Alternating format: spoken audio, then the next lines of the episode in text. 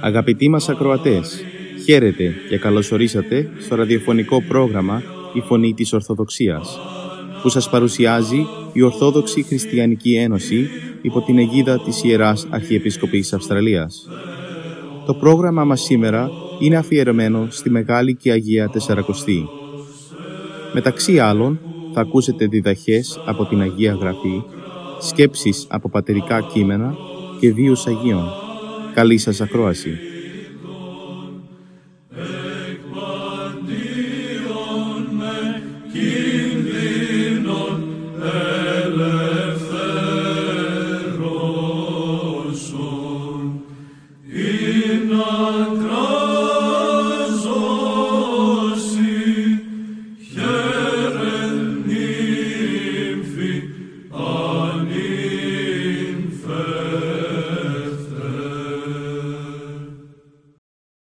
Στην εκπομπή μας σήμερα, ο ιατρός Ιωάννης Δημητρίου θα μας μιλήσει για το σημερινό Ευαγγελικό Ανάγνωσμα που παρουσιάζει τη θεραπεία του παραλυτικού από του Καταμάρκου Ευαγγελίου, κεφάλαιο 2, στίχη 1 έως 12. Υπέφερε ο παραλυτικός του σημερινού Ευαγγελίου, ψυχικός και σωματικός. Αμαρτίες κατέθλιβαν την ψυχή του παράλυσης συνεπεία των αμαρτιών του εβάρυνε και κρατούσε ακίνητο το σώμα του. Είχε ακούσει για τα αναρίθμητα θαύματα της αγάπης του Χριστού. Ήθελε αν ήταν δυνατόν να τον έφεραν ενώπιον του Κυρίου. Κατείχετο όμως και από ένα φόβο, από μία συστολή εξαιτίας των αμαρτιών του. Πώς θα ετολμούσε αυτός ο αμαρτωλός να αντικρίσει τον Κύριον; Η πίστη του όμως υπερνίκησε των φόβων και τις δυσκολίες.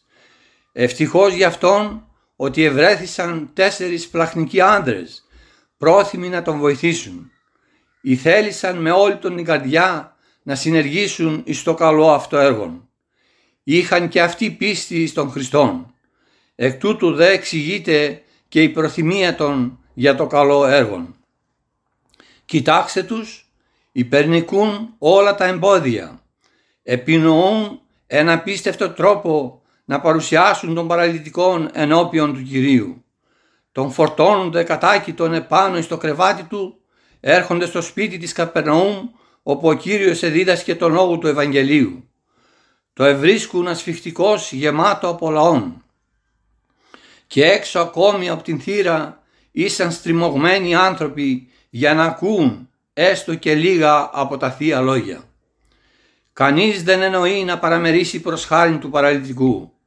Οι τέσσερις στέκονται προς στιγμή με απορία, αλλά η πίστη και η προθυμία για τα καλά έργα είναι εφευρετική. Εσκέφθησαν ότι αν δεν τους ήταν δυνατόν να μπουν από τη θύρα, μπορούσαν όμως να κατεβούν από τα κεραμίδια. Και λοιπόν ανέβησαν στη στέγη, αφήρισαν τα κεραμίδια ίνιξαν ευρύχωρον τρύπαν στη στέγη, ανέσυραν από την αυλή των παραλυτικών και τον κατέβασαν με προσοχή ενώπιον του Χριστού. Κατάπληξη ασφαλώς προκάλεσε εις τους εκεί ανθρώπους το γεγονός αυτό. Αλλά όπου υπάρχει πίστης και αγάπη, εκεί πολλά και ποικίλα καταπληκτικά έργα καλοσύνης πραγματοποιούνται. Ο δε Ιησούς ειδών την πίστην αυτών του ασθενούς και των τεσσάρων απευθύνεται με στοργή προς τον παραλυτικόν, τον ονομάζει τέκνον του και του λέει «Τέκνον, αφέοντες οι αμαρτίες σου». Εξαλείφει τις αμαρτίες για να αποκαταστήσει την υγεία. Κόπτει το αίτιον για να εξοδετερώσει το αποτέλεσμα. Διότι πολλές φορές η αμαρτία γίνεται αιτία και σωματικών ακόμα ασθενειών. Οι Φαρισαίοι σκοτισμένοι από τη μορία της αλαζονικής των επάρσεως, όπως άλλωστε και οι Φαρισαίοι κάθε εποχής, επέκριναν εσωτερικό στον Κύριον, διότι τάχα δεν είχε το δικαίωμα να συγχωρεί αμαρτίες. Δια να τους αποστομώσει όμως ο Χριστός και προπαντός για να βραβεύσει την πίστη του παραλυτικού, να ικανοποιήσει δε και τους καλούς εκείνους ανθρώπους που τον είχαν φέρει επάνω εις τους ώμους των, λέγει προς τον παραλυτικόν. «Ισέ που πιστεύεις απευθύνομαι, μη δίδει σημασία στις πονηριές των ασεβών φαρισαίων. Ισέ λέγω, σήκω επάνω υγιής, πάρε το κρεβάτι σου και πήγαινε στο σπίτι σου. Το θαύμα ολοκληρώθη. Η Θεία Δωρεά έγινε πλήρης και τελεία. Ο τέος παρελυτικός επήρε από τα πλουσιόδωρα χέρια του Κυρίου την άφεση των αμαρτιών, το μέγιστον αγαθών. Επήρε και την υγεία του σώματος πολύτιμων αγαθών. Η χαρά του ή το απερίγραπτος, η ευγνωμοσύνη προς τον Χριστόν απέραντος, η πίστης ακόμη σταθεροτέρα και θερμοτέρα, αλλά μαζί του έχεραν και οι τέσσερις άνδρες που τον είχαν μεταφέρει. Εδοκίμαζαν και αυτοί βαθίαν ικανοποίηση για το καλό έργο εις το οποίο είχαν συνεργήσει. Η συνείδησή των τους επενούσε, ίσως και μερικοί από εκείνους που είδαν το θαύμα να τους συνέχεραν. Αυτή είναι η χαρά που συνοδεύει και ακολουθεί τα καλά έργα. Δόξα και τιμή και ειρήνη παντί το εργαζομένο το αγαθό διακήρυται ο Απόστολος Παύλος. Αυτή την δόξα και την τιμή την αποδίδουν πολλές φορές και οι άνθρωποι προς τον εργάτη του αγαθού. Όσο αμαρτωλοί και πεπορωμένοι αν είναι μερικοί, εκτιμούν κατά βάθος το αγαθόν και των αγαθών και μόνον εις περιπτώσεις φαρισαϊκής πορώσεως κατηγορούν και διαβάλουν τον άνθρωπο του Θεού διότι τον φθονούν και τον αισθάνονται ως ένα καυστικόν έλεγχον.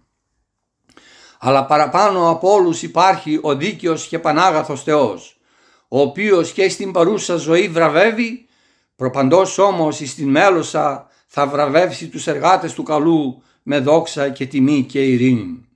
Δια τούτο πρέπει να θεωρούμε ως ιδιαιτέραν εύνοιαν και ευλογίαν Θεού κάθε ευκαιρία για τα καλά έργα και τέτοιες ευκαιρίες παρουσιάζονται πολλές κάθε ημέρα. Αναρρύθμιτες στο διάστημα της ζωής μας. Άλλοτε μεν για να πραγματοποιήσουμε μόνοι μας εν ένα καλό έργο για τον αδελφό μας που ευρίσκεται εις ανάγκη. Άλλοτε να υποβοηθήσουμε όπως οι τέσσερις του σημερινού Ευαγγελίου εις ένα καλό έργο το οποίο μόνοι μας δεν μπορούμε να πραγματοποιήσουμε. Άλλοτε εν πνεύματι αγάπης και κατανοήσεως να συνεργαστούμε με άλλους για μεγάλα και κοινοφιλή έργα τα οποία ένας μόνος του δεν μπορεί να κατορθώσει. Παρουσιάζονται και περιπτώσεις κατά τις οποίες πολλοί έχουν την αγαθή διάθεση και τα μέσα να κάνουν καλά έργα αλλά δεν βρίσκουν το θάρρος ή δεν γνωρίζουν τον τρόπο για να προχωρήσουν εις αυτά. Εις τας περιστάσεις αυτάς η στοργική εκ μέρους μας υπόδειξης και καθοδήγησης για τα καλά έργα αποτελεί αναμφιβόλως καλών έργων. Ας εκμεταλλευτούμε λοιπόν αγαπητοί μου όλες τις ευκαιρίες της ζωής μας για τα καλά έργα προς τον συνανθρωπό μας και προς σωτηρία ημών αυτών. Ας δοξάσουμε λοιπόν τον Θεό και εμείς ο οποίος φιλάνθρωπος και πολυέσπραχνος δεν πάβει να χαρίζει και σε εμάς και πνευματικές και σωματικές ευεργεσίες διότι και τις αμαρτίες μας συγχωρεί όταν εν μετανία καταφεύγουμε εις το ελαιός του αλλά και από ασθένειες μας θεραπεύει όταν κρίνει τούτη ωφέλιμον για εμάς. Μόνον ας καταφεύγουμε με πίστη, με απόλυτον και τελείαν εμπιστοσύνη στην παντοδυναμία του. Ας μιμούμεθα εις τούτο και τον θεραπευθέντα παράλυτον και τους τέσσερις εκείνους οι οποίοι τον μετέφεραν. Ας μη λησμονούμε ότι ο Κύριος τον εθεράπευσε ειδών την πίστη αυτών. Ας τον παρακαλούμε και εμείς με πίστη θερμή και η αγαθότης του Θεού θα μας χαρίζει πλούσια τα αγαθά του γέννητο.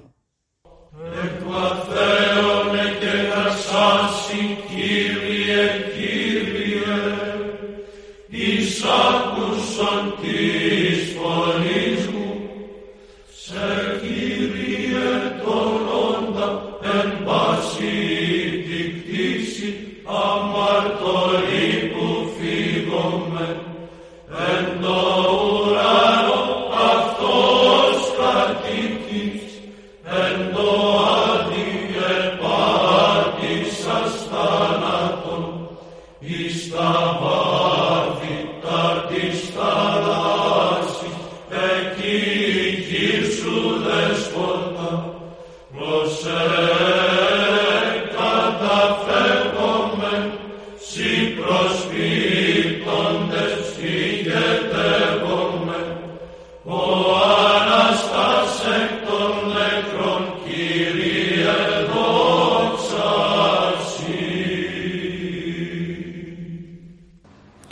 από τους βίους των Αγίων.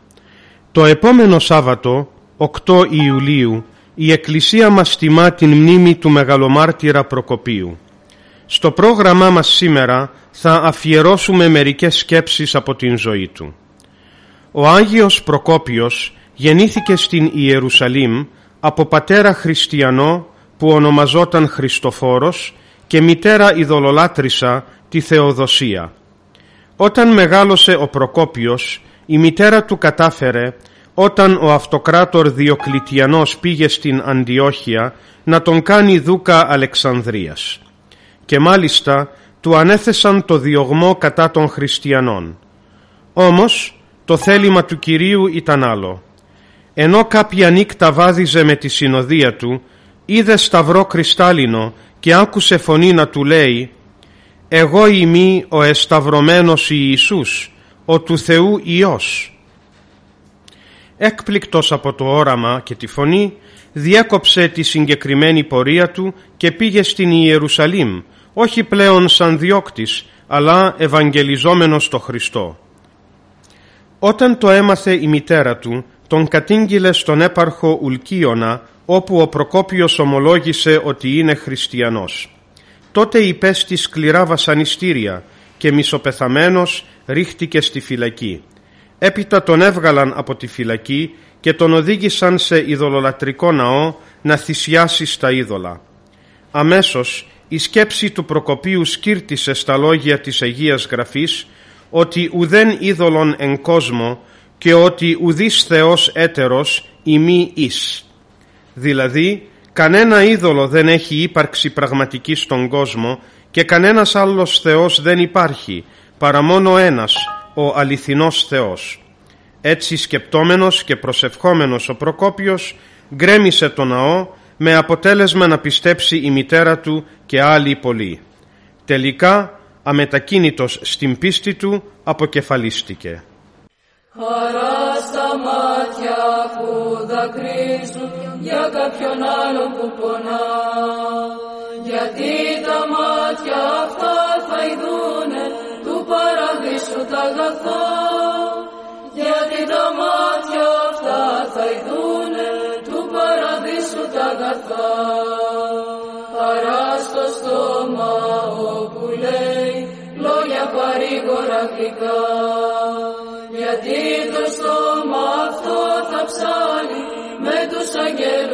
Αγγέλους σανά. Γιατί το στόμα αυτό θα ψάλει με τους αγγέλους σανά. Χαρά στα χέρια όπου δίνουν μικρά παιδιά και ορφανά. Γιατί τα χέρια αυτά θα γίνουν φτερά για να πετούν ψηλά γιατί τα χέρια αυτά θα γίνουν φτερά για να πετούν ψηλά. Χαρά στο σπίτι που ανοίγει την πόρτα στο περαστικό, γιατί η πόρτα αυτή ανοίγει στην Παναγιά και στο Χριστό, γιατί η πόρτα αυτή ανοίγει στην Παναγιά και στο Χριστό.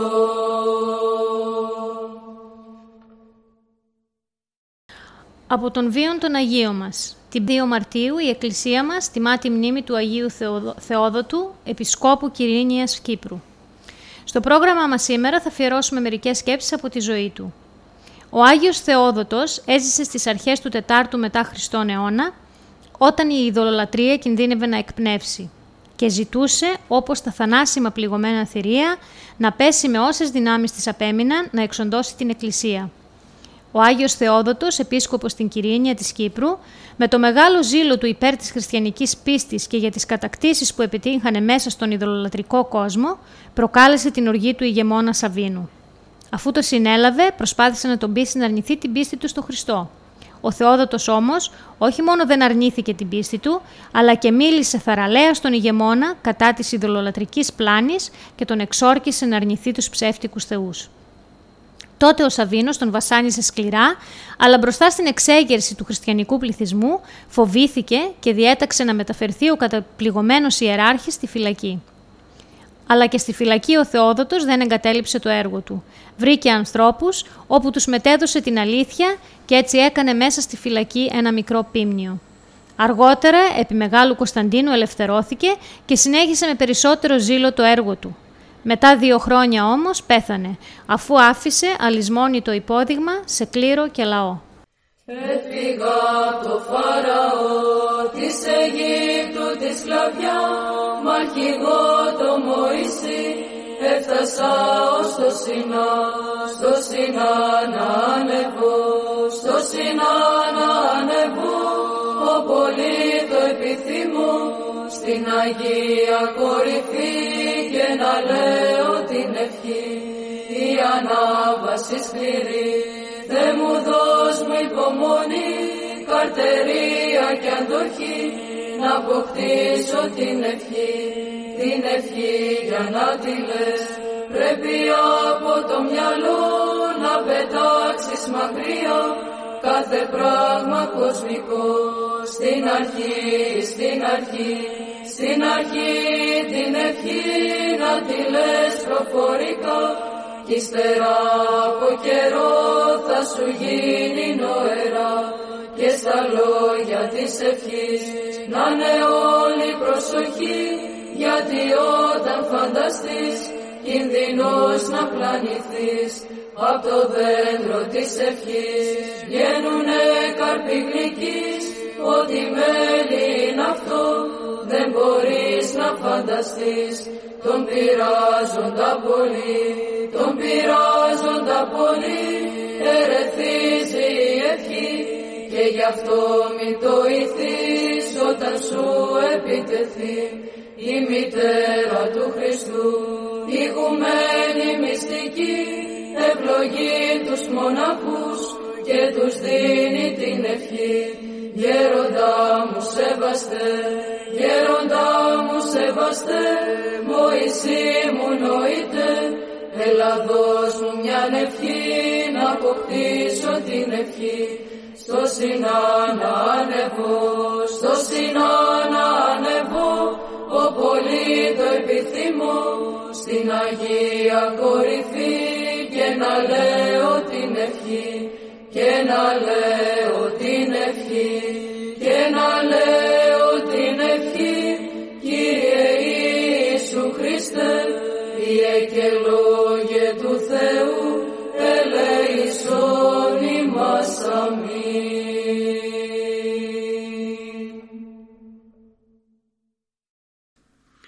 Συνεχίζουμε το πρόγραμμά μας με μερικές σκέψεις από τον Γέροντα Παΐσιο για την κρίση του Θεού. Είπε ο Γέροντας «Σε έναν που έδωσε ο Θεός ένα τάλαντο, του ζητάει να το κάνει δύο. Το δύο είναι άριστα. Εάν του έδωσε δύο να τα διπλασιάσει, το τέσσερα είναι άριστα. Αν του έδωσε πέντε, πρέπει να τα κάνει δέκα. Το εννιά δεν είναι άριστα. Πολλές φορές το τρία είναι υπεράριστα, το εννιά δεν είναι άριστα. Γι' αυτό ο Κύριος είπε «Μη κρίνετε κατόψιν, αλλά την δικαίαν κρίσιν κρίνατε». Εμείς πολλές φορές λέμε ότι ο τάδε είναι Άγιος. Πού να ξέρουμε ότι ο τάδε εγκληματίας έχει ανταποκριθεί ενώ ο Άγιος όχι; Είπε ο γέροντας «Εάν κάποιος άνθρωπος αδικήθηκε από μια καθοδήγηση ενώ είχε καλή διάθεση και αγνά ελαττήρια εγώ πιστεύω ότι ο Θεός θα του δώσει μετά από χρόνια αυτά που δεν του έδωσαν οι άνθρωποι. Όπως συμβαίνει και στο στρατό. Παίρνει κάποιος φίλο πορείας και όταν γυρίσει του δίνουν 15 ημερών άδεια. Αυτό κάνει και ο καλός Θεός. Είπε ο γέροντας «Γνώρισα μια ψυχή σε ένα γνωστό μοναστήρι η οποία είχε αδικηθεί. Μου έκανε εντύπωση που είχε φτάσει σε μια πνευματική κατάσταση που σπάνια φτάνουν οι άνθρωποι. Αυτή η ψυχή ήταν μια κοπέλα η οποία δεν είχε ούτε έξι-εφτά μήνες στο μοναστήρι και βρισκόταν σε τέτοια κατάσταση. Ζούσε το μυστήριο, ζούσε τη Θεία Λειτουργία, τα ιερά γεγονότα. Κατάλαβα ότι είχε αδικηθεί αυτή η ψυχή και πράγματι είχε αδικηθεί από ανθρώπους όταν ήταν στον κόσμο. Είχε μια τέτοια καλοσύνη. Οι άνθρωποι που βοηθούσε δεν την είχαν οδηγήσει εκεί που έπρεπε. Δεν ξέρω, είναι κοσμική ίσως φράση αυτή, αυτοί θέλουν να τους κάψει κανείς στο φούρνο, όπως λένε οι κοσμικοί. Εκείνη ήθελε να γίνει μοναχή από χρόνια, αυτοί τη θέλανε να βοηθάει. Τι να βοηθάει; Αν βοηθούσε έναν πατέρα, μια μητέρα, έναν άρρωστο, καλά. Αλλά βοηθούσε ανθρώπους τελείως... Ο Θεός όμως τα κανόνισε γιατί η ψυχή αυτή είχε απλότητα και αγάπη.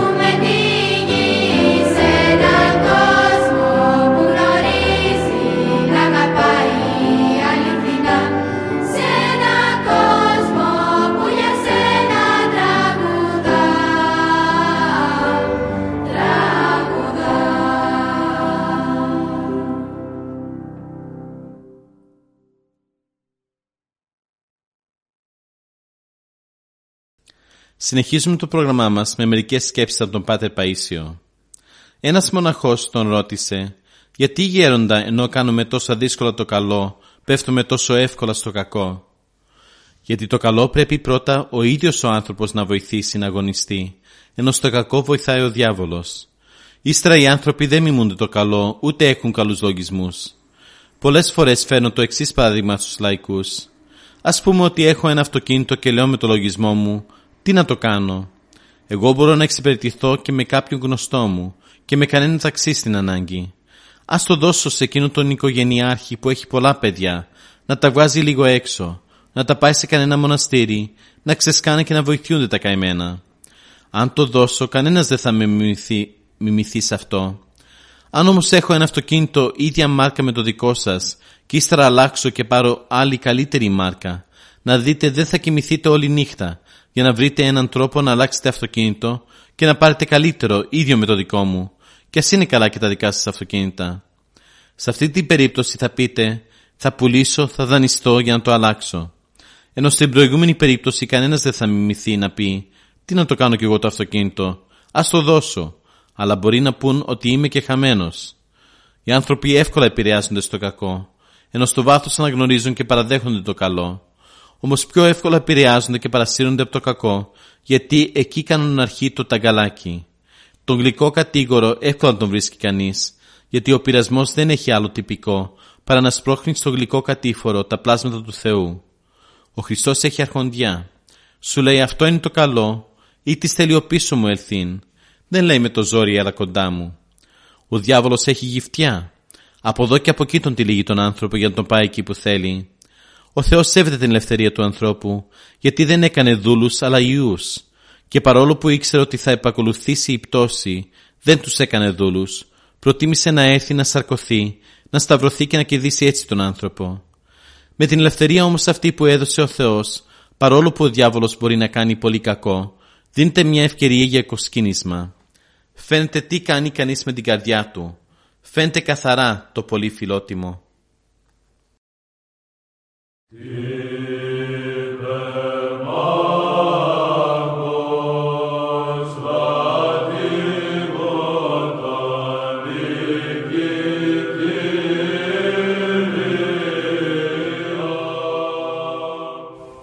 εδώ φτάσαμε στο τέλος του προγράμματος. Σας ευχαριστούμε και τη συντροφιά σας. Θα είμαστε και πάλι κοντά σας την επόμενη εβδομάδα. Μπορείτε επίσης να μας παρακολουθήσετε στο Facebook, Spotify και στο YouTube κανάλι «Η Φωνή της Ορθοδοξίας». Αγαπητοί μας ακροατές, καλή υπόλοιπη Σαρακοστή.